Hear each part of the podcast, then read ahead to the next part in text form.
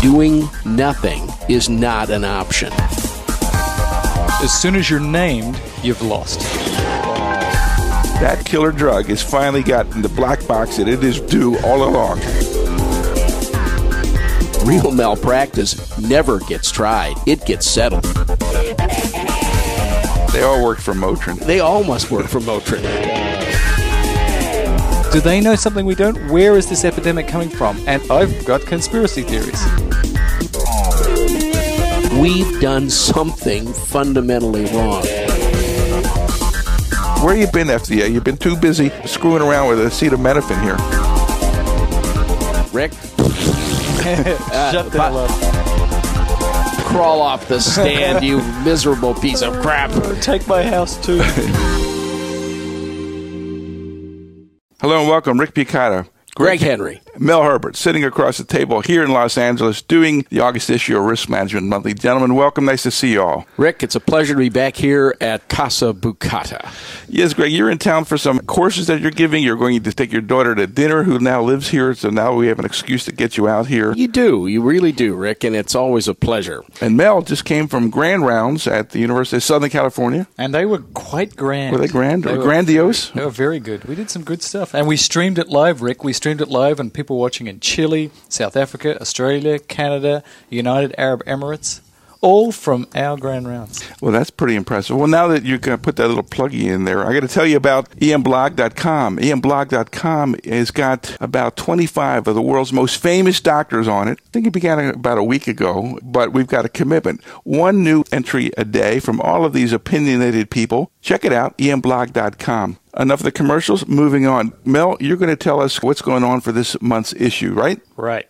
So before we get into what we planned on talking about, I just wanted to ask Greg about Barack Obama, our president, gave his big spiel last night, so that'll timestamp this about healthcare reform and the new sort of nationalised healthcare idea that he has, or at least a government plan that'll compete with the other plans. But Greg, did you hear anything in there about tort reform and how we might be dealing with that? Not a whit, Mel. I will say this about my president, our president. He's a charming man, handsome, incredibly articulate, which clearly distinguishes him from the last president, but he has made the mistake that everyone does, and that is they're talking about only one aspect, which is the money. Now, there was some glimmer of hope because he mentioned this panel, this MedPAC or MedPAC panel, which is going to be looking at the quality of care and what we're getting for certain health care. If there was a glimmer of hope in the talk, he used illustrations of where a lot of the things we do in medicine spend money for don't produce any advantage or any length of life or more importantly quality of life. I'm still waiting for him to talk about the other four areas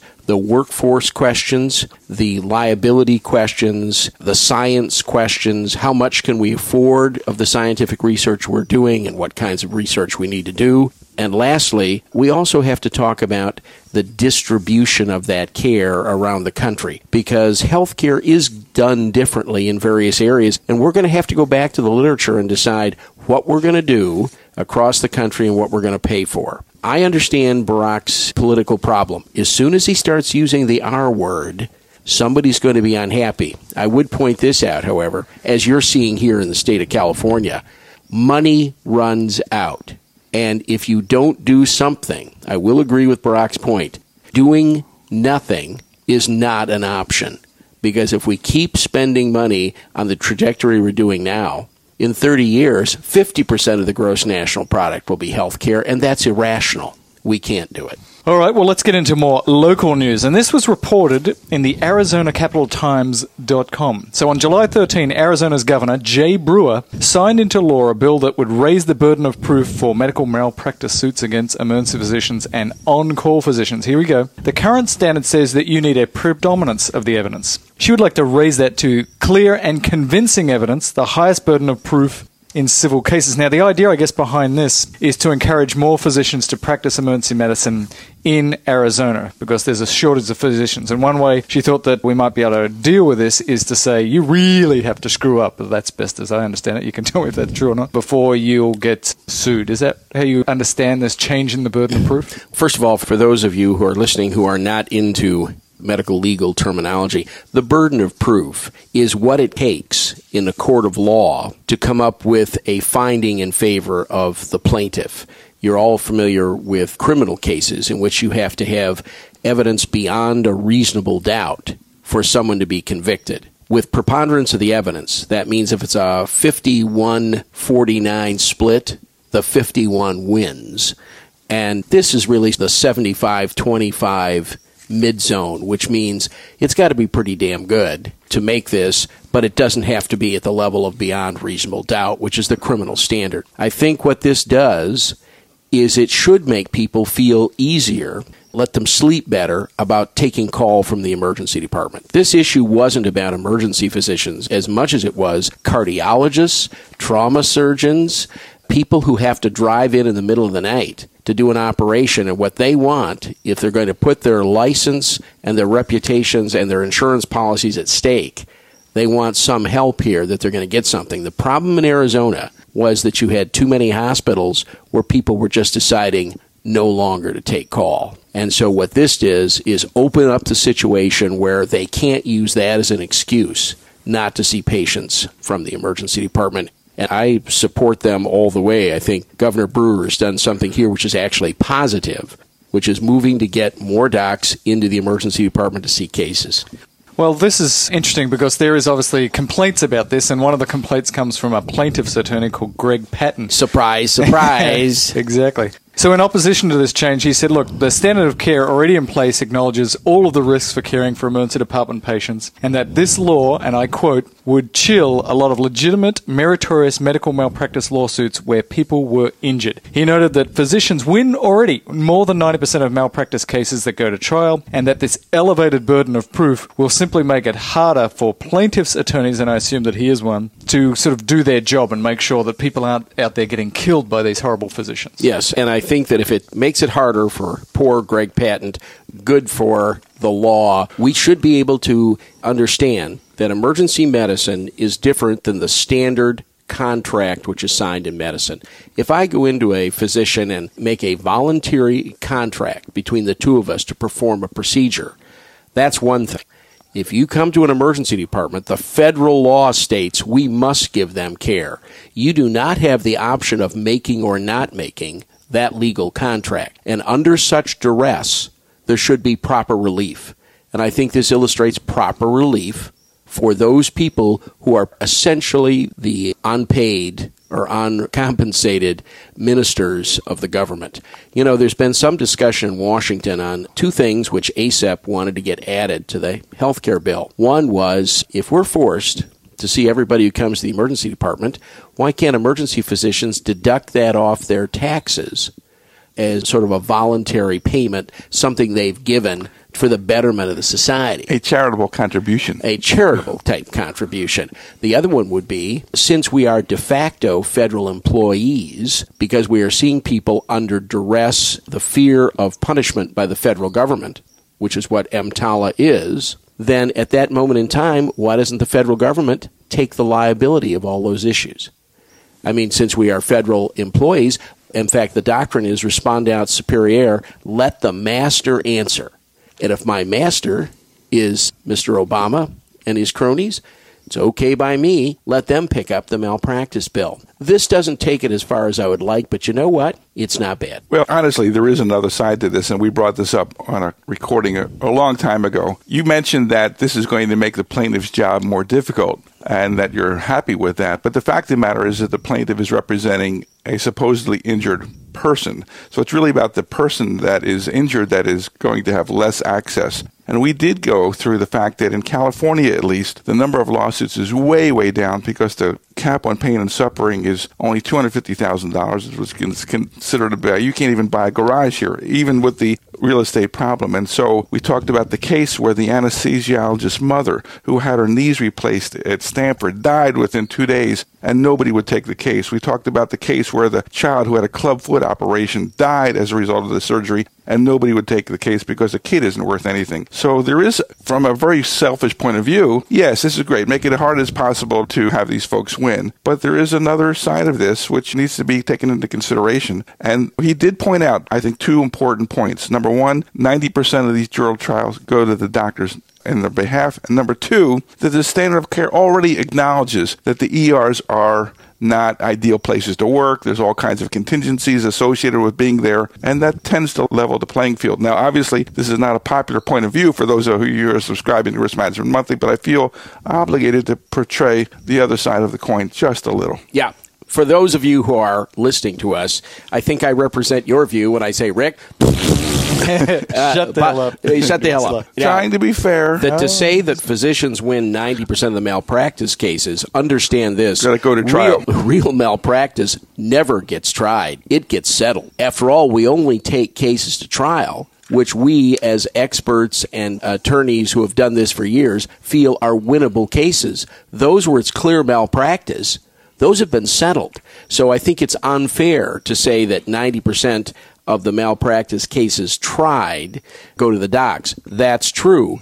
But understand, real malpractice represents those cases which never saw a courtroom. And as Greg has told us many times, as soon as you're named, you've lost. Money exchanges hands. We will hear from our interview that just being named, getting a physician off a silly lawsuit costs twenty, thirty thousand dollars. So if this results in less of the silly lawsuits, then I think it's a good thing. Yes, I think that's absolutely true. Make and the plaintiff lawyers take it if that's the real deal. I don't think people are taking silly lawsuits. The engine of the lawsuit process says I have to invest $20,000 and I'm taking a silly case. Oh, you don't think there are silly lawsuits every single day? No, honestly, I think that that is a common belief, but I think that in reality that's much less common. If you look at the number of lawsuits that are filed in Los Angeles County and California with this cap on pain and suffering, there's just no money in it. They want bad babies. You know, give me a bad baby. I think they're still missed appendicitis. Silly. Every time. Silly. I certainly agree with that. And so I, there are silly lawsuits I- constantly. Yep. The juries don't think they're silly. They do award money, but I always have a problem in these cases of where is the damages? And everybody makes up these whiny little excuses. Well, you might have some adhesions or you're in the hospital a day longer. Well, you don't even pay the bill anyway. Your insurance company pays the bill because you're in the hospital a day longer. Are you so important that you can't miss another day? I don't get it because Greg has told us you have to have damages, and I can't find out what the damages are in those cases. But be that as it may, people get sued for missed appendicitis. Let's move on. Greg, I think you've got another little legal thing that actually I thought this was very interesting because I am the director of our group and I recently, probably two years ago, got this insurance to cover the entity, which is the San Gabriel Valley Emergency Medical Associates, Inc. And this is about entity insurance, and it's a little technical, but I think it's kind of an important point. It is technical, Rick, and this is an article done by attorney Brian Kern, writing on Medscape, May 27, 2009. And he's looking at new trends in malpractice litigation, where what you're seeing is the involvement of all these other entities which may have been put up to try and block the ability of plaintiffs' attorneys to get at actual funds of corporations. He notes here that the LLCs, which for those of you who are not into this are the limited liability corporations, are useful in some industries in selectively protecting individuals from liability. But that's not the case in medicine. In general, the view is the physician caused the problem. So anything that blocks a way into that money is certainly challengeable, and it's not as easy as we'd like to think. The usual situation is the physician is sued, his entity is sued, and the hospital is sued. So we have multiple pots of money. If the physician is so protected that only the limited liability corporation is sued, then for some reasons they have to go back through those corporations to get at the physician. I think it would be wrong to think that the way these things are written that the physician could not still be at risk. By the way, it's not just the plaintiff's attorneys. If you look at the underlying contract between the hospital and the group, there's almost always a concept which allows them to do something called cross indemnification, which means if the hospital can show that there is no involvement of hospital employees, then the group and the physician have to pick up the entire amount. It works both ways. A cross indemnification would say if a nurse or a tech was the only reason this happened, then the hospital would pick up this mess. But I'll tell you, it almost 90% of the time runs the other way, and a hospital can present a group, just like yours, Rick, with a bill for any of their costs in a lawsuit if it eventually goes and the testimony is that it was just the physician's fault. Well, the point that this author, I think, was trying to make is that if you have a doctor and that doctor is being sued, that doctor may have like a million dollar limit and the idea is to make it more interesting to have another million dollar limit like the entity so that the medical group that you're working with is now another million dollars. So now we can go after two million dollars. We can get it from the doctor and we can get it from the entity as well. And one of the things that they said is you need to be certainly aware of that because that increases the pot. But they also said that what you create is double jeopardy.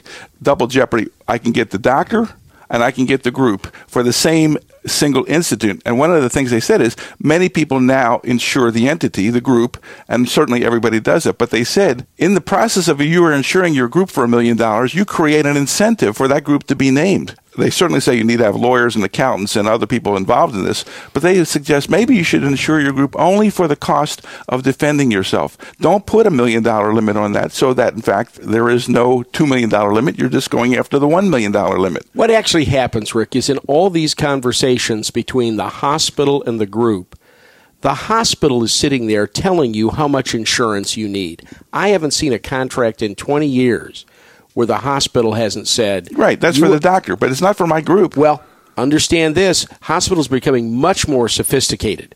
And what they know is if they can get another layer of insurance, they'll do it. I'll speak very frankly, I'm not in favor of big policies, these huge $12 million policies. All that does is give an incentive for the plaintiff to go after that, and it changes the discussion in settlement because they know there's cash there. The way insurance is going right now and the price of insurance, can you really afford to carry full value on both the entity and the individual doctors. I think that's very hard. Those of you who are ER directors, I would suggest that you go to Medscape May 27th and read this paper by Brian Kern. It will put a totally different perspective on the aspect of insuring your entity and the double jeopardy that you are inducing by that process. Let's at least comment on his four options here. Brian says that we should use one policy limit to cover multiple entities if possible. I think that's right.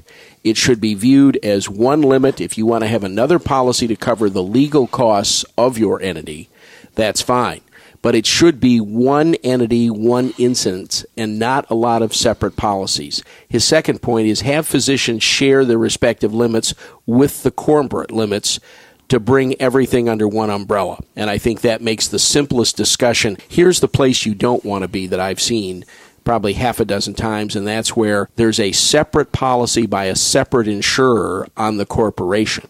And now it's pissing and moaning and fighting with the doctors corporation. If they're not coordinated, you can have serious problems. He also suggests to be clever when it comes to insuring the entities, you know, high deductibles, that sort of thing may help work. And the last thing is before you buy a new policy, take your current insurance policy and actually read it and take it to somebody, an independent party, and say, what's actually covered here? Where are the loopholes? Where can they get through?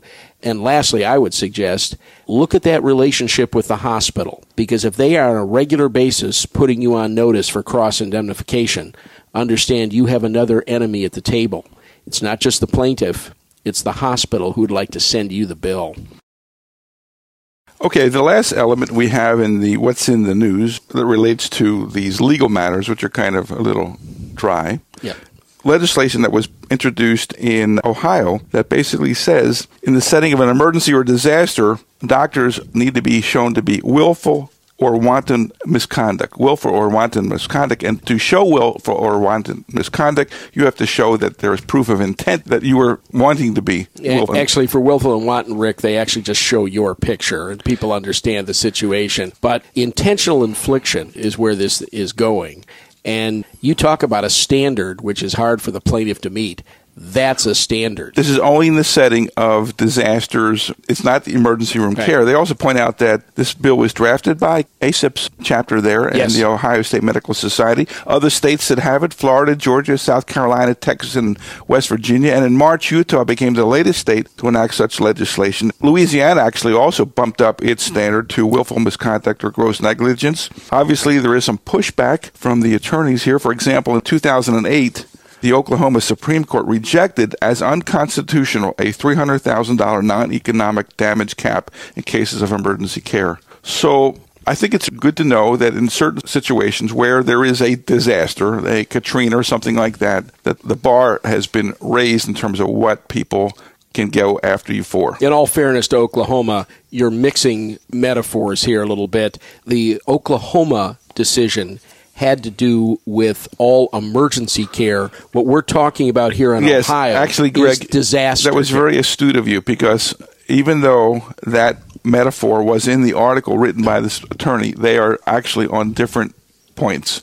The idea that limiting pain and suffering is unconstitutional is what Oklahoma said. This is what kicked off this entire discussion was the Katrina question. When we had physicians ready, willing, and able, and you know there were more physicians who wanted to go down than they could even use, and then this liability question was raised. You know what? What we've done with this, this fear of lawsuit. And by the way, I believe the fear is worse than the actual threat of lawsuit. But when doctors are afraid to volunteer their time in a national disaster, we've done something fundamentally wrong. And I think that this idea that if there's a disaster situation, docs jump in there. God love you. Thank you for helping out. This is where we should have been all along. We're the only country in the world, I think, where they'd go after and sue you after a hurricane like Katrina and someone is going to take you to task for helping out, fundamentally wrong. So these situations are not covered under the sort of the umbrella of Good Samaritan laws. No, because a Good Samaritan Act, remember, we talked about this in a previous tape, is there is no previous doctor patient relationship and you've come upon the scene. If you've decided to go down from California to Louisiana, you've made a conscious decision in advance to participate in medical care. That's not what Good Samaritan is. Good Samaritan is when you come upon the scene or you're involved in some care which was not anticipated, not planned. Good Samaritan is really quite a different situation. This should be a national bill. If Barack wants to do something for us and to help the citizens of the United States, just make this federal law that would supersede all the state Yes, and statutes. declare disasters, yes. Yeah, declare dis- they federally declare disasters. That's where it needs to be. They need to declare my hospital a disaster. That would help out. then I can do the right thing with that big word. That's right. Aren't you technically a disaster every day? Is that- yes, sir. Our next segment, actually, we have two elements of this segment. One is an article that we came upon about how the electronic medical record can get you into trouble. And Mel's going to tell us a little bit about that. Yeah, you guys have been doing a lot of stuff on the EMA tapes on electronic medical records. Remember, that's very different from physician order entry, which I know a number of people were getting confused about the nomenclature we're using here. But this is basically generating the chart. Nomenclature. What the?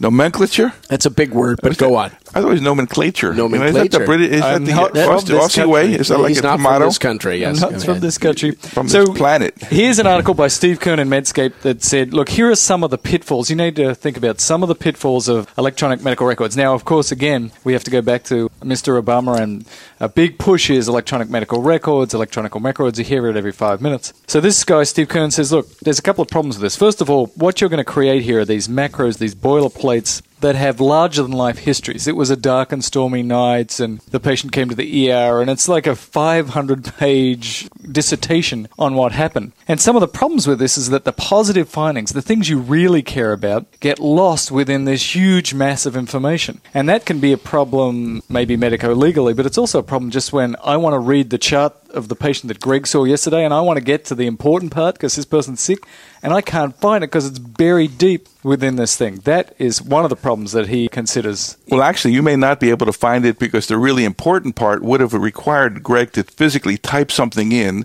He was busy and he didn't do it. So all of you have is this bland macro that doesn't really tell you as much as you thought it was going to. Let me tell you, if you're waiting for Greg to type it in, you're going to be waiting a long time. And the bottom line of this is we've got to ask what we're getting for our time and investment of physician time.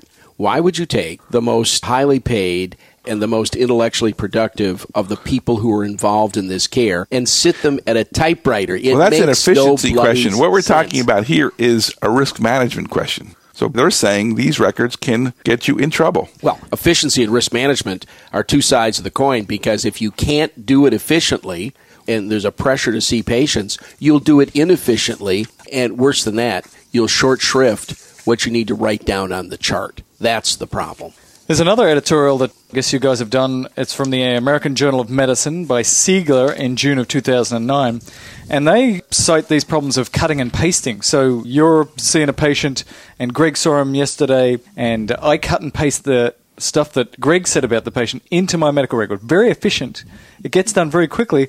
But if Greg screwed up, what I've done is basically compounded the problem. I've just duplicated his ridiculous history of physical onto mine. Extremely efficient use of a bad record. And it breaks a medical legal rule, which is when the patient comes back a second time, assume that something was missed and redo it. If you don't go back in, retake some history, redo some physical, you know, that's where patients fall through the crack. Is we think it was done right the first time. I guess my teaching is first time okay, second time rethink the issue and third time just admit them because we've missed something serious in between.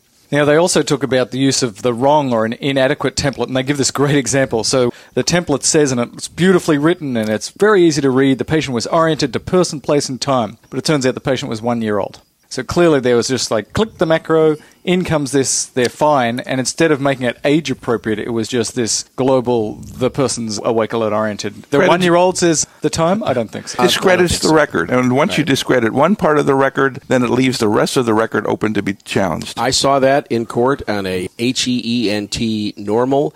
The guy had one glass eye. And so now everything else that was done on that case, and by the way, it had nothing to do with the eyes, it had to do with a belly case, but everything else on that record is now put into question. In fact, it was very interestingly handled by the plaintiff's counsel, and that was a little surprise that fell on the physician. And you can also pull up the wrong template. You know, you're looking after shoulder dislocation and you pull up the template for a nasal fracture or something ridiculous like that. So that's also a problem. They suggest that maybe this could also be changing the standard of care. So this will be interesting. So if we use more and more of these medical records and they're better at catching adverse drug reactions, Theoretically. medical, theoretically, and medical errors and this kind of stuff, will it become the standard of care so that if you're not using one of these, that you could get in trouble? No, there's been nothing posited so far that says that a well done handwritten record or a free form dictation record should be considered below the standard of care. And in my opinion, free form dictation, if well done,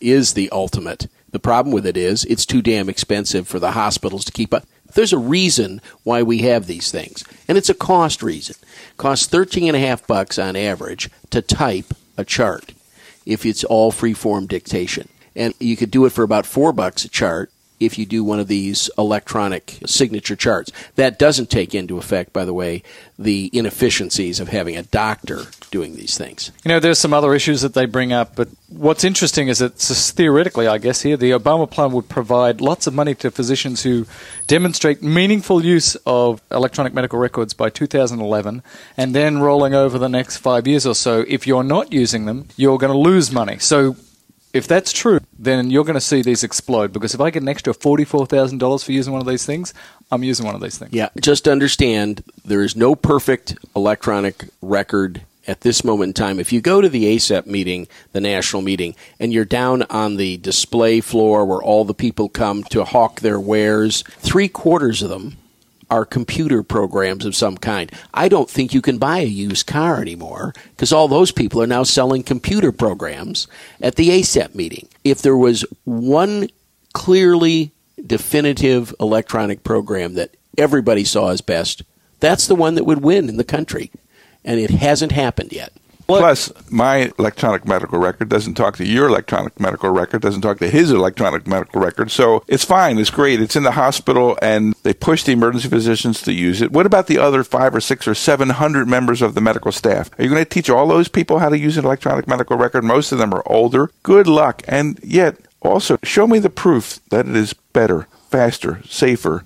That stuff is very tenuous. So the fact of the matter is, is that yes, it's coming. Yes, it's being pushed. It has been given a pass on anything resembling evidence. Right. But the fact is that here are some potential downsides that you need to be aware of. And the same thing has been shown with CPOE, although that has been more readily embraced by people. I have an article that says 22 ways where CPOE can cause mistakes.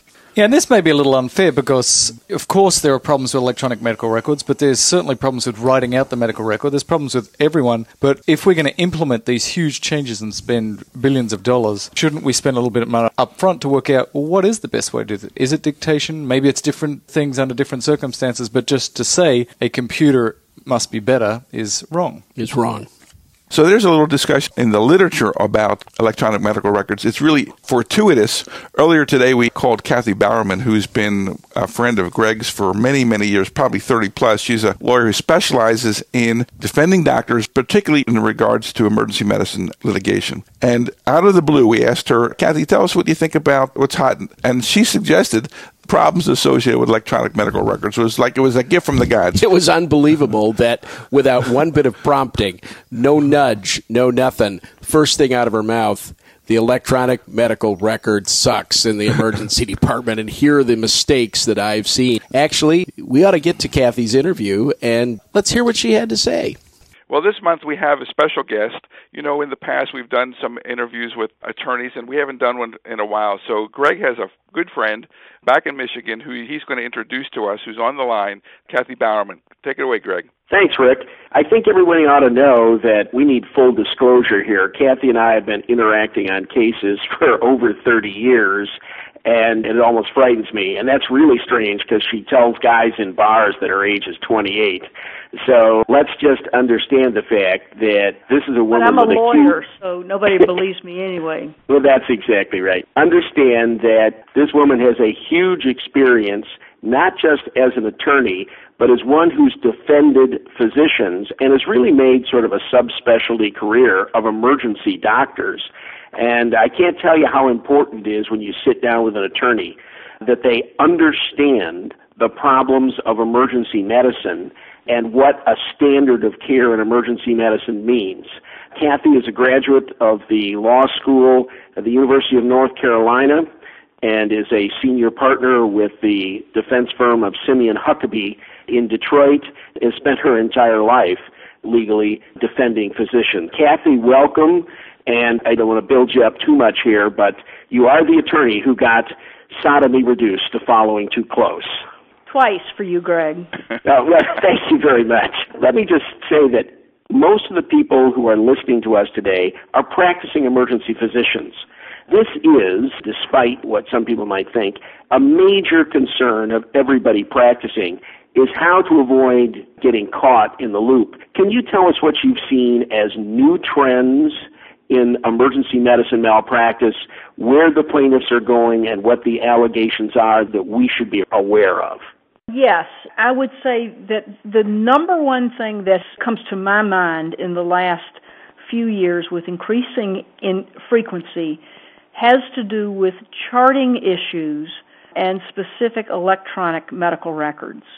With the trend, the irreversible trend, I might add, of emergency departments and other healthcare providers switching over to the electronic medical record, there is, like everything else in medicine and perhaps in life, a learning curve, not only for the physicians and healthcare providers learning how to use the system, but for the systems themselves getting the kinks out. What I have found is in recent years is the cause of many lawsuits has to do with the fact that the communication on an electronic medical record, certainly for any lawyer or anyone looking at it after the fact, leaves a lot to be desired. There are a lot of holes in documentation, either because the computer template just doesn't allow for the type of variety of problems that come up in an emergency department, but also because by the time someone actually enters something into the record, the computer has an accurate time, but it is not reflective of when actually events have occurred. Well, that's um, probably a good spot for us to jump off and look at the specifics of this because whenever a nursing note is put in the chart, it's always a summary note of things which happened before. So it's not the specific time that the patient was intubated, for example, it's the time that they wrote their note.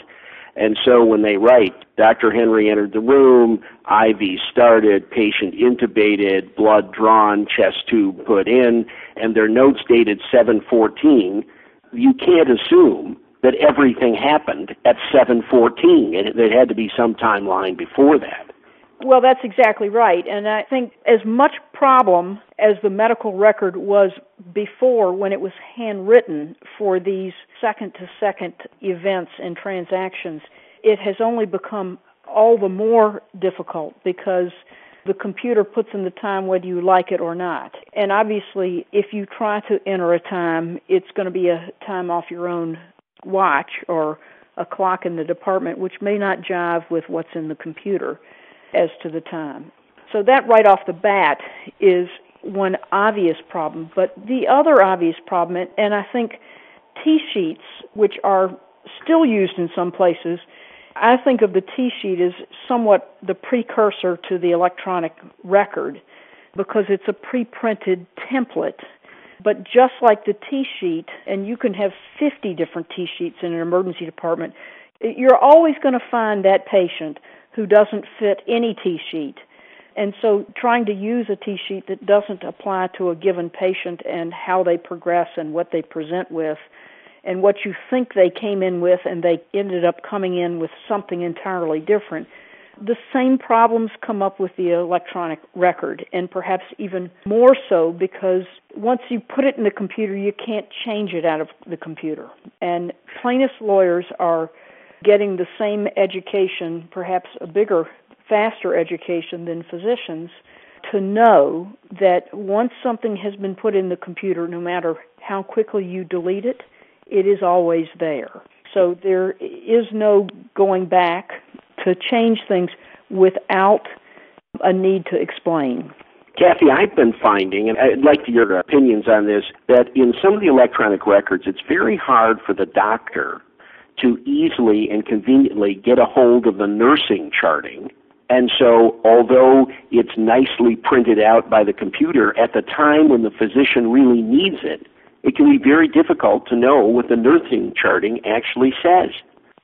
Well, that's true. And for somebody like yourself, Greg, who is computer illiterate and untrainable, and frankly, I say that with jest, but to be perfectly honest, there are a lot of you out there, and I'm not that savvy myself.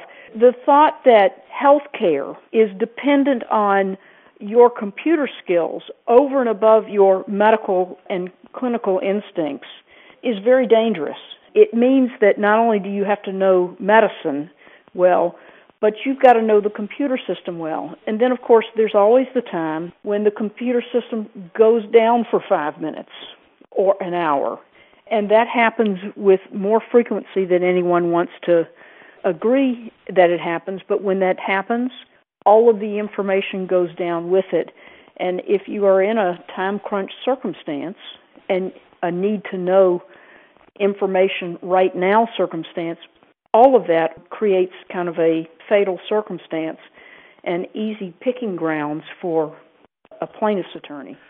Kathy, I'm so glad that you brought this up because these electronic medical records are supposedly going to be the savior of medicine, but the fact of the matter is is that many times they substitute quantity for quality and the ability for a physician to describe a history of present illness indicating the intensity of the problems and the using the adjectives that they would normally use in a dictated record or even a written record. It's very very difficult to do that on a computerized macro pull down pull down pull down menu system. So what you get is a qualitative difference in terms of the record. It may look great when it's printed out and it'll be very typographically perfect, but the fact of the matter is is that its content is substantially lacking what may occur through a dictated record, particularly on the more complex cases. An ankle sprain is no big deal, but when you get somebody who's got an injury and how did that injury occur and did they get dizzy before they fell down and all of these nuances it takes a lot of fortitude on the part of a emergency physician to be willing to start typing all of that stuff in because it doesn't lend itself to the macros that are there for you. So, and it's interesting also that you mentioned I just was involved in a case where I reviewed it, and it was an urgent care center case in which the electronic medical record that they used was a disaster in terms of reflecting a credible interaction with the patient because the record was so poorly done because the physician didn't know how to use it all that well. It wasn't all that well created in terms of its design, and it was embarrassing to have to go through that record and defend it. The other thing that you mentioned about the T sheet, I did a case where a doctor actually fell while skiing and dislocated her shoulder. So they pulled the dislocated shoulder page and uh, filled it on very nicely, except for the fact that she also kind of bumped her face a little bit, but that didn't fit onto the shoulder page, so they kind of didn't put much down about it, and they missed the blowout fracture that she had, which was the source of the lawsuit that subsequently followed. So there's really great opportunities in these mechanisms to really lead you down the garden path. You know, as um, I look at these prefab records and the templates, electronic or manual, there are two areas where they are weak. The first one is in complex history of medical illness, and the second one is in management decision analysis, why you did what, what you thought, and in the follow up program areas, they are often extremely weak. And my reading of the literature and, and my own experience of cases is that it's in the follow up programs and in the thought programs where we really have the most problems with lawsuits. I think that's true, although it's also true. Rick, you've given a great example with the case that you just talked about with the blowout fracture. We actually tried one very recently in Ann Arbor where the physician was in his second or third shift using the electronic medical record. The system had been in place for less than a month at this particular hospital, and it was full of kinks. The system itself was full of kinks, and of course, the physician new to the system had a hell of a time trying to figure out where to put things. There was no place, for instance, for when he called a doctor to record who he called and what he called that person for. And exactly what time he called him. There was a, another circumstance where they had a template for a syncopal episode, but they didn't have a template for a pre-syncopal episode. Someone who got dizzy but didn't lose consciousness and it made a huge difference. And then this particular patient came in with atrial fibrillation, which created a further complication because when they went to order medication, the system wanted to spit out a different dose of heparin based on different criteria. And it just became a nightmare. The doctor had to choose in this minute to minute circumstance whether to pay attention to the medical record or just ignore the medical record and try to take care of the patient.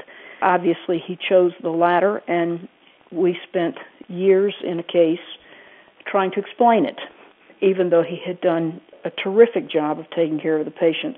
The record was not reflective of that because of the holes in the electronic record. Well, Kathy, well, we've got you on the line. Obviously, the only thing that the plaintiff has to look at to decide to file a case is the record.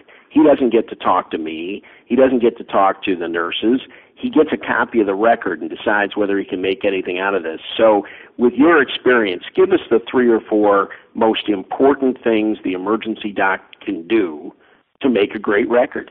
Well, I don't think the rules have changed in that regard from what they were when I started practice 33 years ago, and that is the record needs to make sense from start to finish. You need to have as always. And the problem here is, is how to accomplish that. But you need to have a history and physical that then follows a logical sequence from that in terms of what tests are ordered, the results of those tests, what treatment is given, the results of that treatment.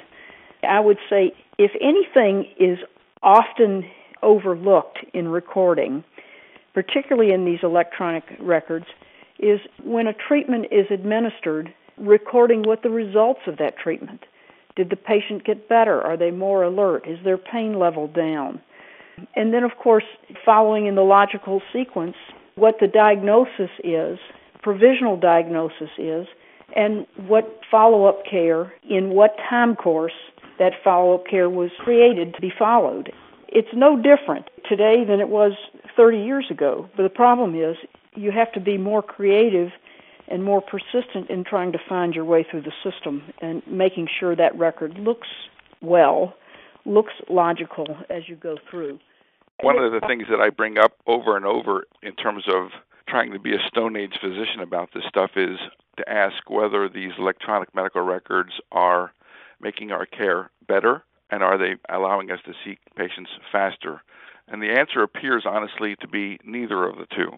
I recently talked to a physician, actually just yesterday, who works at Kaiser Hospital, where they have the Epic system, which is supposedly this grand, wonderful, multi billion dollar system. He says at Kaiser he sees about one patient an hour. It takes him 15 minutes to do the same type of documentation that he would normally do at other hospitals in a fraction of that time. And he mentioned to me that at another hospital where he works, where he has scribes, that they see three patients an hour. The same doctor, same intensity of severity, and the mechanism by which these charts are being generated totally different and much, much, much slower because this doctor is conscientious and it's easy to be lazy on electronic medical records and not create a record that is truly a reflection of what transpired, particularly at history of present illness and medical decision making, where you're talking about the response to therapy, the call that you made to the family doctor, he'll see him in the morning at 10 o'clock.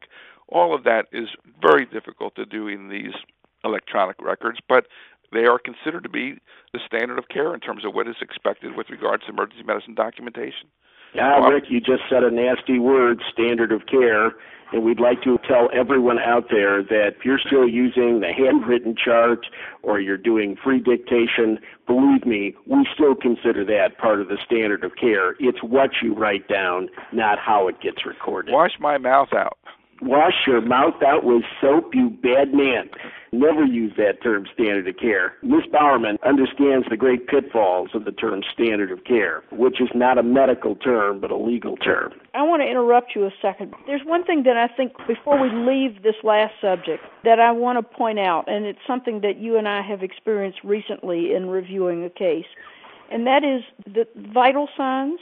They are taken on every case, regardless of whether the patient comes in with a splinter to be removed from the bottom of a foot or someone who comes in with chest pain. And what I think physicians tend to forget and healthcare providers tend to forget is whatever information is placed on that record, you're responsible for it at some point in retrospect. So if a vital sign is going to be taken on every patient. It means, regardless of whether it's important to your care and treatment in the department, you need to look at it and you need to address any abnormalities, such as an innocent, elevated, significantly elevated blood pressure, which may have nothing whatsoever to do with the cut on the back of the hand that the patient came in with. But when that patient drops dead the next day or has an MI two days later and that chart is pulled and that high blood pressure reading is recorded without any comment, the flag is up and the war is on. So, as nice as it is to have electronic records that provide a lot of information, it so goes with the information the responsibility to make sure you've seen it and done something about those pieces, relevant or irrelevant, in that chart that will come back to bite you in the future. Well, Kathy, you've given us a lot of good insights, and it's always a pleasure to have someone with your level of experience here on Risk Management Monthly. We thank you for taking the time and hope that you will agree to speak with us again on some of these issues. I'm delighted to. Thank you for the opportunity to join you. Thanks very much, Kathy. Appreciate it. Okay, let's move on to black box warnings. There were two black box warnings that came out, I think, in July. And then I wanted to talk about one that's been out for about a year, but I think it's very important. So the first one is on acetaminophen. That killer drug has finally gotten the black box that it is due all along. well, there's problems in the country, Rick. There's the attack of the killer fawns in Michigan. That's why we shoot deer, so the killer fawns don't get you. But the article by Emily Walker in the MedPage today detailed the various decisions of the FDA's Drug Safety and Risk Management Advisory Panel. And when this hit the news, this just didn't stay in the medical community. This is everywhere. And now all we'd have to do is mix that in with the Michael Jackson events that have been going on. And I'll tell you, this thing hit like a bomb. because basically what it's talking about is a drug which is probably given out 6 billion times a year in doses. This is a 6 billion person planet. Everybody takes one of these a year and probably a little more. And what it actually shows is that at a vote of 36 to 1, 36 to 1, that's unbelievable. They all work for Motrin. They all must work for Motrin. They said that they were going to vote a series of recommendations, and the first one is the combination drugs. There isn't a doctor who's listening to us right now who doesn't write for Vicodin, Percocet, Tylenol 3s, one of those things, and all of them have acetaminophen in them every single one. And they also said in this paper and commentary that when it's a 36 to 1 vote, although this is a recommendation of these, actually, there's three panels who came up together with this. Yeah. This will not be rejected by the FDA. Yeah, and I think that these things get on a roll. I think there's a lot of people involved in voting who are purists in a lot of ways. And the truth of the matter is, they say, well, there's 42,000 people in the U.S. each year who come to EDs with acetaminophen overdoses. And someone has parenthetically said, well, it's the combination drugs are a part of this. I'm not sure that's the case. Yeah, they said of the 42,000 misadventures with acetaminophen, half of them were accidental. Uh, you know, you can't tell that looking at my ER records. No, no, absolutely not. In fact, one panelist said 10% of the acetaminophen overdoses were because of these combination products. And now he may have a different experience than I do in practice. Do you remember the last time you treated one of these as acetaminophen overdose based on a combination with a narcotic? I'll tell you, I've never seen one of these. And I don't know why it's a big issue right now, but I think they get into a funk that they'd like to show that they have power and they're trying to protect the people. I'm not sure this thing is anything at all, but they're talking about it, and the FDA wants to remove all these over the counter combinations as well that have acetaminophen in them. Now, whether they've got some better data there or not, I'm not sure. But you know what? This doesn't seem to be a good idea to me. You've hit it on the head. Do they know something we don't? Because all our combined experience, and I'm, when I say all of us, I mean like every emergency physician in the country's experience, is that this is not an issue. If you want to kill yourself with acetaminophen, yes, you can. You have to work very hard at it, but you can. I don't know anybody, and we've talked about this a lot with 20, 30 emergency physicians in the last two weeks. When was the last time, just as Greg said, that you had to give N-acetylcysteine and send somebody to the unit because they took too much of their cough medicine and they took some acetaminophen at the same time? And there's this blank stares. What the hell are you talking about? That doesn't happen. So, do they know something we don't? Where is this epidemic coming from? And I've got conspiracy theories. Well, is there a new form of acetaminophen coming to market or something? What's going on here? Well, the other thing is, as soon as they've decided we're going to dispense some of these drugs in smaller amounts, you can't have a bottle that's greater than 24 pills. What does that do? There is probably five or six or seven recommendations that were voted on. Only a couple of them had this 36 to 1 kind of thing. And so a lot of them are much less close in terms of some of these other issues, in terms of saying, well, you have to get rid of the 500 milligram pill. You can only have 325 milligram pill. I think that there was one recommendation which was voted on and one approved that we need to comment on, and that had to do with liquid preparations for children being of different strengths. Now, the problem is when parents look at a bottle with the medication in it, they would assume that it's probably the same bottle they got the last time. Maybe a single strength liquid preparation would be the way to go, and I'm not against that as a logical step. The problem is most of the other steps are illogical. Well, this was one of the 36 to 1 votes Yes. about let's make it all the same concentration for Yep. the kiddies. One of the things that they've done in England for a long time is make this available in small quantities in blister packs where you would exsanguinate from the cuts on your fingers trying to open these blister packs enough to kill yourself. Fortunately for Costco and other retailers, the panel defeated by a 20 to 17 vote a proposal to limit downsizing the number of pills that you could purchase at Costco where I like to wheel them out in a 55 gallon drum. Thank you Right, very right, much. Yeah, right, exactly. Over the years, you and Jerry have done multiple studies on the correct dose of acetaminophen, and all of the studies have not said you're using too much. They're all say you're using too little, that maybe you should be using 20 milligrams per kilogram or 30 milligrams per kilogram.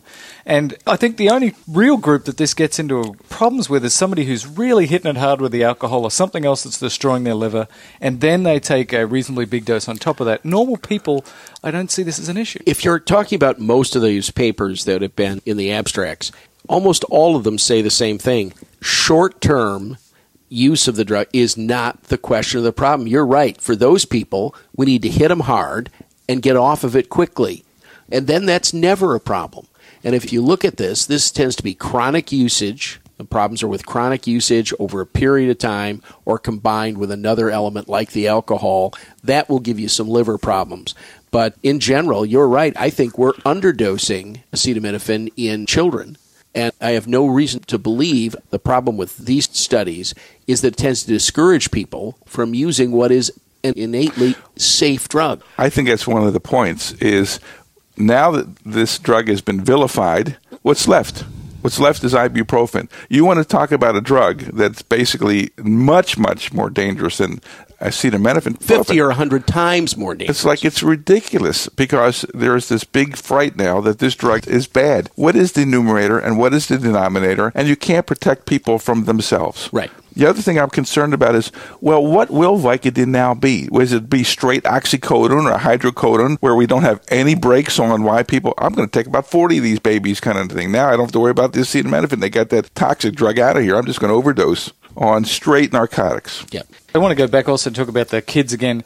Let's remember that acetaminophen is even safer in children than in adults. They've That's ramped up point. sulfonation pathways. They don't get the toxicity that adults do. So I agree. I love the idea as a parent of a child who's now nine and has had different doses of acetaminophen. I love the idea of making a standard concentration because it is confusing. I'm not worried about overdosing my son. I'm worried about underdosing him because it's so confusing. So fix that to get the right dose into the kid is fine, but not because we're killing kids with acetaminophen. No, the kids have cytochrome P450 coming out their butt. They handle this much better than the average alcoholic does. The other one I wanted to get into was the quinolones and tendon rupture kind of thing, and the black box that is on the entire quinolone family, including Cipro, which is not generally viewed as one of these respiratory fluoroquinolones, which is given out for bronchitis like water. So, Greg, you want to tell us a little bit about that black box? Because I, Well, I'll tell you about it. I'll Oh, tell you about it. I'm sorry. So this is another Medscape story, and I'm going to pronounce the name wrong, but it's by Yael Wankany, something like that, from July of 2008. So a little more than a year ago, the FDA put a black box warning on the fluoroquinolones and said, look, these are associated with tendonitis and tendon rupture. We've known this forever. Since they first came out, these DNA gyrase inhibitors, we've been worried about them in rats in big doses. You can produce cartilage problems, and initially we were worried about kids, developing kids as they're growing. But then it became clear, or we think it's clear, through sort of retrospective studies in large databases that the 45 year old guy playing hoops on the weekend ruptures a tendon seems to be more likely that he's had a recent dose of fluoroquinolones than the person who didn't rupture the tendon. So it appears that that rate of tendon rupture is about three to four fold sort of the background rate. And there's other conditions that increase that risk. So again, I'm not so worried about this alone. I don't think you take a fluoroquinolone and then all your tendons burst. But if you're uh, also on steroids, if you've got kidney disease, if you've got heart disease, if you had a heart transplant, and if you're really, really old, over the age of 60, um, God. with some of these problems, and you Did take he hear? What, did you hear what he said, I'm Rick? getting, I'm getting chest pain. it's a good. My hearing is getting worse. Go ahead. So, what I get out of this is I think you need to be careful if you've got multiple risk factors and you're about to start one of these things, and the guy says, and I'm going to go play in my football game on the weekend. I'm like, ah, maybe you shouldn't do that. But again, I'm not sure how big a deal this is, but I'll have to tell you the truth. I don't know the data directly, and I'm sure this is all just population based.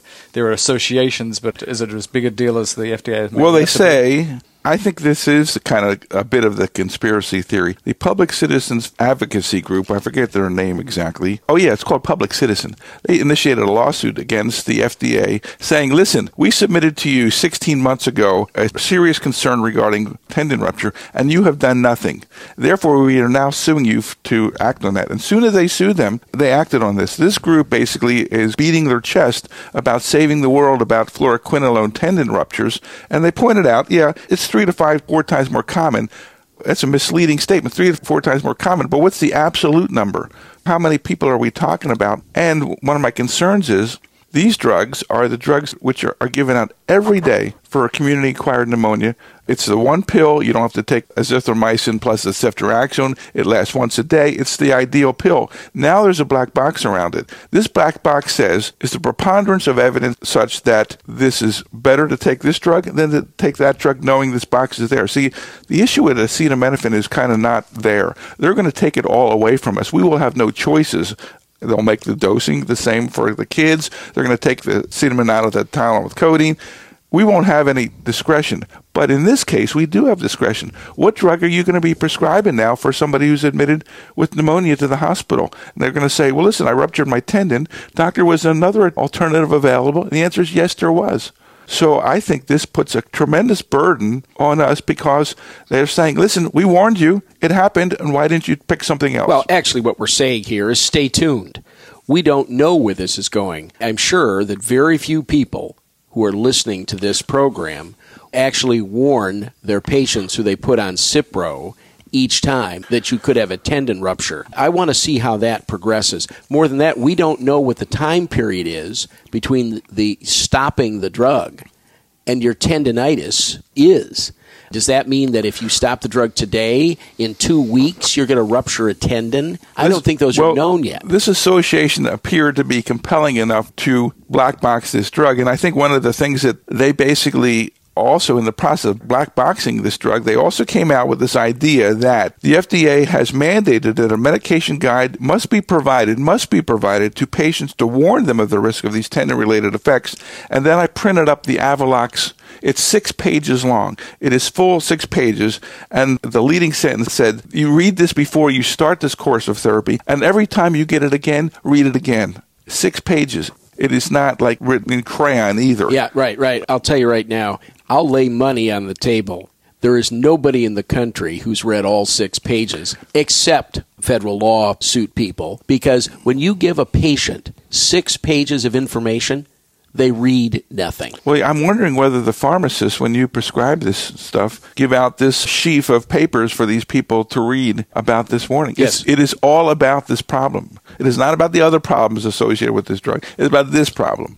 Maybe what's really going on here is that the fluoroquinolones are so good at curing you of your disease. You feel so good you go out and exercise more, and it's that activity which is actually associated with the increase in tendon rupture. Yeah.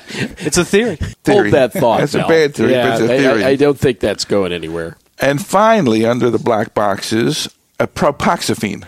I don't want to say Darvon. I would say propoxyphene, the generic name. They finally put a black box around this drug. This drug has been around since 1957, and it should have had a black box put on it around 1958.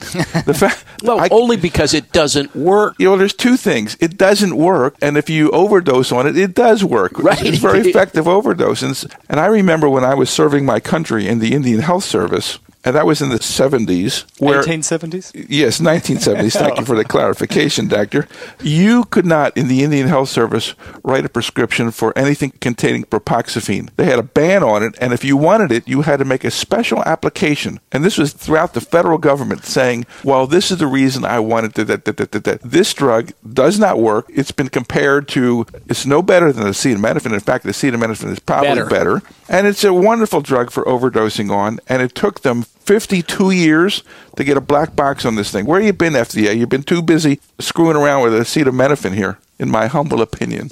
The FDA is a political organization and it's made some big errors lately, but I don't know what's going on there. And I think there's so many physicians, healthcare providers, like, what is happening with the FDA? It seems to be a little schizophrenic and increasingly schizophrenic. I don't know how it all works. I would love to be able to have C SPAN, have these on TV so we can watch what goes on there. Do these things get pushed through because there's one or two articulate people with a bone to pick and they push it through? I mean, I've been on P&T committees and that's how it works. Well, you have it- one articulate person who wants to push a drug who does a good presentation, everybody rolls over. That's how I feel that this is going. What happens is they lobby these people just like you do anyplace else. And if you made a different pain medication, why wouldn't you take this one out of the market? Why wouldn't you want to cut its legs off? If you're the one who's coming up with a new antibiotic, why wouldn't you want to take Cipro's legs out from under it? So I think that there's a lot of things that go into these votes, and science isn't the only one. Why would they black box with the information we had droperidol, which was an excellent drug? Emergency docs used it all the time. Well, that's a drug where the conspiracy theory really seems to bear itself out. it does. Droperidol, compazine, and then magically along comes a new guy. Yeah. Yes. So enough of the black boxes. My concern from a medical legal point of view relates to the quinolones. And I think if you're still prescribing Darvon, you deserve to get, get nailed because Yeah. it was never good in the first place. Yeah. But that's the reason to go after it. It's expensive. of course, it had that nice white and pink color. Oh, that, It was attractive. That capsule looked like a small submarine. yeah, I know that. Anything that big had to be good. Yeah, exactly. It was just a bad drug. But drilling down, I am concerned about the use of the quinolones now because if a person ruptures their tendon and they say, Doctor, could you have given me something else? Look what happened here. And the answer is, Well, to tell you the truth, I could have given you azithromycin or some other drug for your bronchitis that you didn't need in the first place. I think that this is going to put a chill on the use of these drugs. I think maybe they should put a chill on it, but not because of tendon rupture, but because they don't need it in the first place. So I think you've got to be real careful now about what you're prescribing now that this black box is there. But I've got a question for Greg. How does a lawyer prove that the fluoroquinolone you gave resulted in the tendon rupture? Because tendon ruptures occur all the time in people. How can you say this tendon rupture was because you gave this drug? How can you ever prove that? Well, you can't prove it completely, but what they can do is ask a series of questions in court. Doctor, you were aware of the dangers of tendon rupture. You were aware that this was passed upon by the FDA, and yet you carelessly, without any intent, I understand, to cause harm directly, but carelessly didn't consider other antibiotics, and now it's ruptured. We know there's an association. You would agree with that. And there was no shared decision making with your patient. You didn't say, well, here's our options. You prescribed the drug, the pharmacist gave the drug, and they gave them a sheaf of paper on the top of it. But that's the fact is, they already got the drug and you gave the drug. I'm sorry. I'm glad. Now crawl off the stand, you miserable piece of crap. Take my house too. Oh, All right, so that's enough of black boxes. Greg, you have a couple of cases that you want to tell us about. I've got a couple of cases, and these are actual cases. We will cite them in the papers that come with this. We, Yes, We're uh, not going through any names. Yes, we've had some issues where there's been some recommendations that we cite our sources, and now those sites will be in the four page thing that my sister does. summary. Yes, and I think that's a good idea. Here's a relatively recent one. Emergency room physician orders a PSA test in the emergency Well, I had an department. emergency prostate problem. I can uh, understand that. Exactly right. Now, with the best of intentions, I'm sure, it results in a high number, which, by the way, no one knows exactly what happens to this number. The high report is mailed to the man, it goes to his house, not to his physician, but to his house. And then there was no explanation included about what the number meant. He didn't take it anywhere. And of course, what does he do? He dies from prostate cancer three years later. They're suing the emergency physician, and this was a settlement case. Money changed hands on this case. This is a Wisconsin jury fines for the plaintiff. An emergency doc ordering a test that he had no business ordering in the emergency department. You never ask a question, you don't know what's going to happen to that result, and now we're in trouble. So, why would we even order that test in the emergency department? does it have the amount there that this settled for?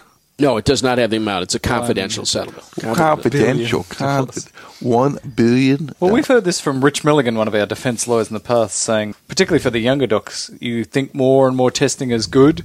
As he has said a number of times on our various programs on EM:RAP, that it's so much harder for him to defend you when you order a test you didn't need that's abnormal that you didn't follow up on than it is to not get tests when they're not clinically indicated. Absolutely. Well, if he'd ordered a test, had called the family doctor and said and noted on his chart, Dr. Smith notified that he will be getting the results of this test, but this test went back to the patient. In all fairness, most lay people don't know what those tests mean.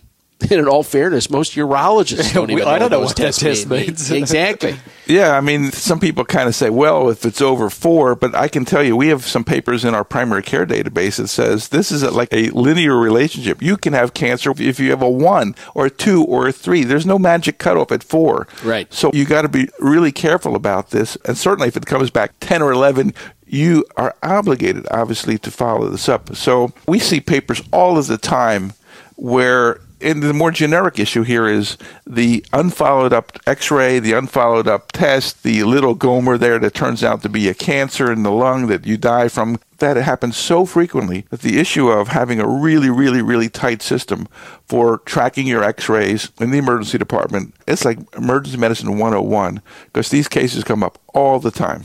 Well, since we're on a roll here, let's talk about the next case. This is a Texas case and its failure to inform family of positive blood culture results for a child who is in the emergency department. The child goes on to have some sort of infection, strep viridans, I think it was, set up on a heart valve, and now the child needs to have major thoracic surgery.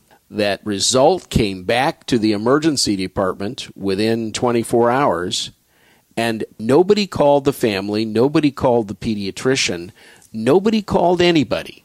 Now, if all they had done was say, talk to your pediatrician, call back for this result, this is what you do then, there would be no case here.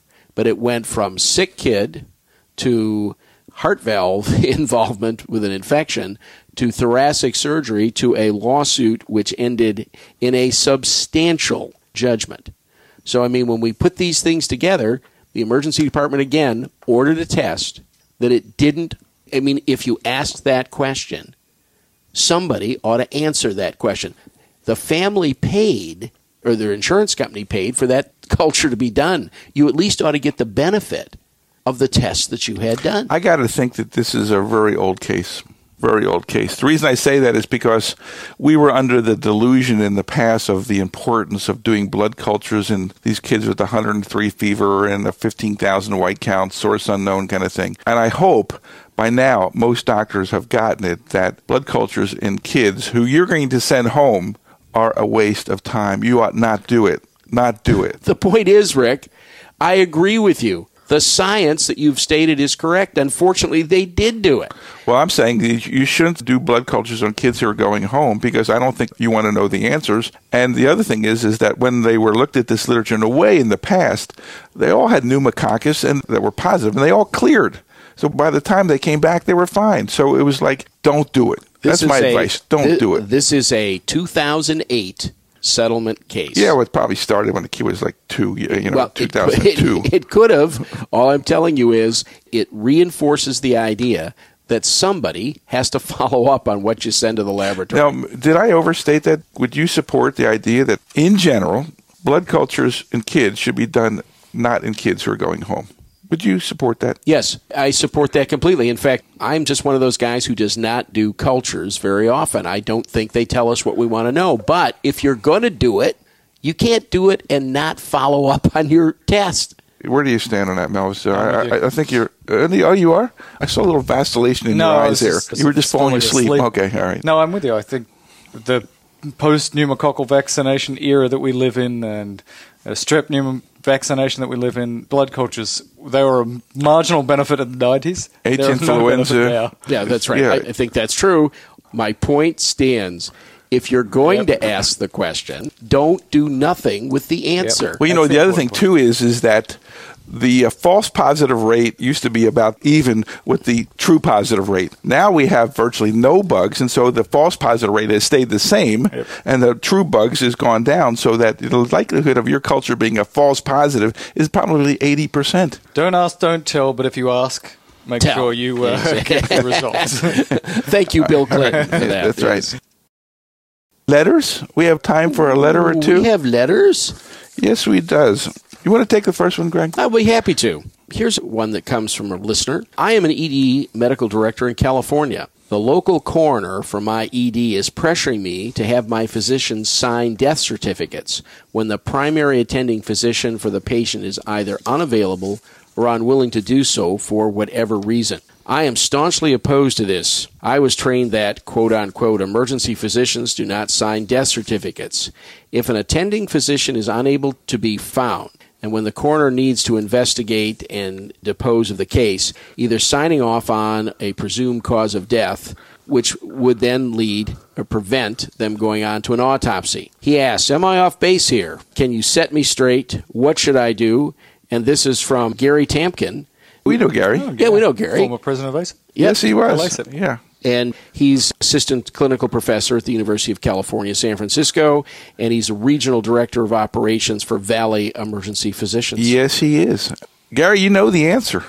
Yeah. You know the answer. You shouldn't be signing that thing. That signing, it, it says, I, as a medical professional, am attesting to the cause of death in this person. How could you possibly put your name on something like that? You can't do it. Is there anything further to say, gentlemen? Well, I think the only thing is, whenever I was young, an intern kind of level That was person, before penicillin, That was doctor. before penicillin. But when they ever say fill out something on the death certificate, I don't think there's a greater collection of misinformation in the United Exactly. States than the cause of death on death certificates. I used to put down things like Yeah. short of breath. Heart stopped. Yeah, heart stop, short of breath. Do we actually know in most cases? And now that autopsy almost dropped off the map, I mean, there are very few autopsies done today as compared to when I was very young in medicine. I think unless there is a compelling reason for you to be signing off on these things, don't do it. The family doc knows what their medical history is. Let him do it. And even then, sometimes they're not willing to do it because the circumstances of the death were unexpected, and dad drops dead. And You know, if you have a 50 year old who's dead, somebody ought to autopsy that case and do it right. But what are we worried about? Because I grew up in a different country and used to do this all the time. What are we worried about? Are we worried that we're going to get sued because we wrote something on there that was incorrect? If somebody gets hit by a truck, If you're and little they say, uh, yeah, you can sign. What was the cause? You got hit by a truck. Yeah, but there are unexplained deaths. Sure. And, and if you're invited in to that kind of situation, there can be questions of insurance. There can be questions of why did he die? Did his wife make sure that he's dead? All those other sorts of things that I don't want to be involved in that in the emergency. yeah, department. nobody's going to argue with your case, but I think that Gary's really talking about these. We died on the floor. I don't know. We need to get the paperwork done to get him out to the funeral parlor. Right. So we all agree with that. Well, I That's cool. know. all right. Yeah, I'm not. I'm not so flustered. What about another version of that, where doctors are called to the floor to pronounce people dead? Have you had to deal with that? Well, not at your I place. I did that for 30 years. Yes, and I we did that at our hospital for a while, and they said, "Well, only a doctor can tell you that the person's dead." Well, that's not true. A standardized nursing policy and procedure can be written to do that, and we have that in place now, and we've had it for a number of years. And I hope that you are not in the Stone Age where you're being asked to pronounce people dead who are dead. Yeah, a lot of emergency docs are, Rick. And just understand that across this country, that still goes on. Why you need a doctor to say you're dead, I have no idea. I can tell you, none of our nurses have ever been wrong, to my knowledge. Right. Which is actually better than our docs in the emergency department with CPR resuscitation cases who woke up. Okay, it's wrap up time. Wine of the month, Gregory. Well, we have two things in Wine of the Month. One is we have feedback on the white sangria recipe we gave, what, two months ago. And the feedback is overwhelmingly good. Now, you understand that's from your sister, Rick, but uh, she has made the white sangria several times, and people have enjoyed it immensely. Did you want to reiterate what that was? Because we had it here. You made it at my house, and I had never had white sangria, and I was just uh, dropped my drawers. Yeah, you liked that, didn't you? yeah, yeah, yeah. Good image. Well, we'll let them go back in their previous issues and get that one out, but I would tell you All right, that's well- a great wine. But What is this one called? the wine we're pushing today, and again, we don't get anything from wineries, we don't get free bottles, but we were fortunate enough last night to have a Jekel, a Jekel 2006 Merlot. This is a Monterey County wine. And it was, I think, in 2005 or 2006, this was like a $12 bottle of wine. I would assume that the 2006 is about that, but an excellent full bodied Merlot. This was a gift to me from last week. We did our board review course. That's a plug for the board review course, by the way. I noticed And that. the hotel, you know, gives you a little basket of little goodies, and this was in there. And it's always swill, Right, You know, exactly. swill. but we opened That's that why you night. gave it to me last night. To My drink. wife opened it, and it was absolutely terrific. Terrific. We loved it. So, for those of you who are out there, it's Jekel 2006 Merlot. The boys at the table support it. There you go. Okay, that is August. August. Thank you very much. Uh, Risk Management Monthly. We'll talk with you next month. Bye for now. And please send in those comments, questions, and letters. We like them. We're going to do more of them in the upcoming issues. Bye bye. Bye bye.